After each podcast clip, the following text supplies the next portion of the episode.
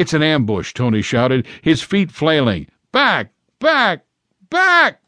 He fired several rounds wildly in the general direction of the bad guys, letting the recoil walk him back. Mel, between him and the gunman, caught at least a couple of rounds in the back, sending blood spurting out everywhere.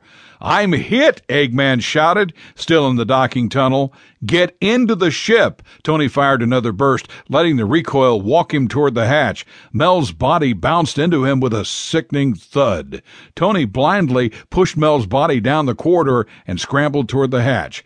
He pulled himself in and jammed his shoulder against Eggman's foot, pushing the man down into the main cabin. God damn it, move, you little shit! Tony yelled, hearing something ricochet behind him. Tony suddenly felt heavy, like the nose of the ship was now the bottom, and a great wind blew past him. It got very quiet and cold. Holding on with one hand, he reached up and closed his suit helmet's faceplate. A wave of hot air filled his helmet, and he took a deep breath which burned in his lungs.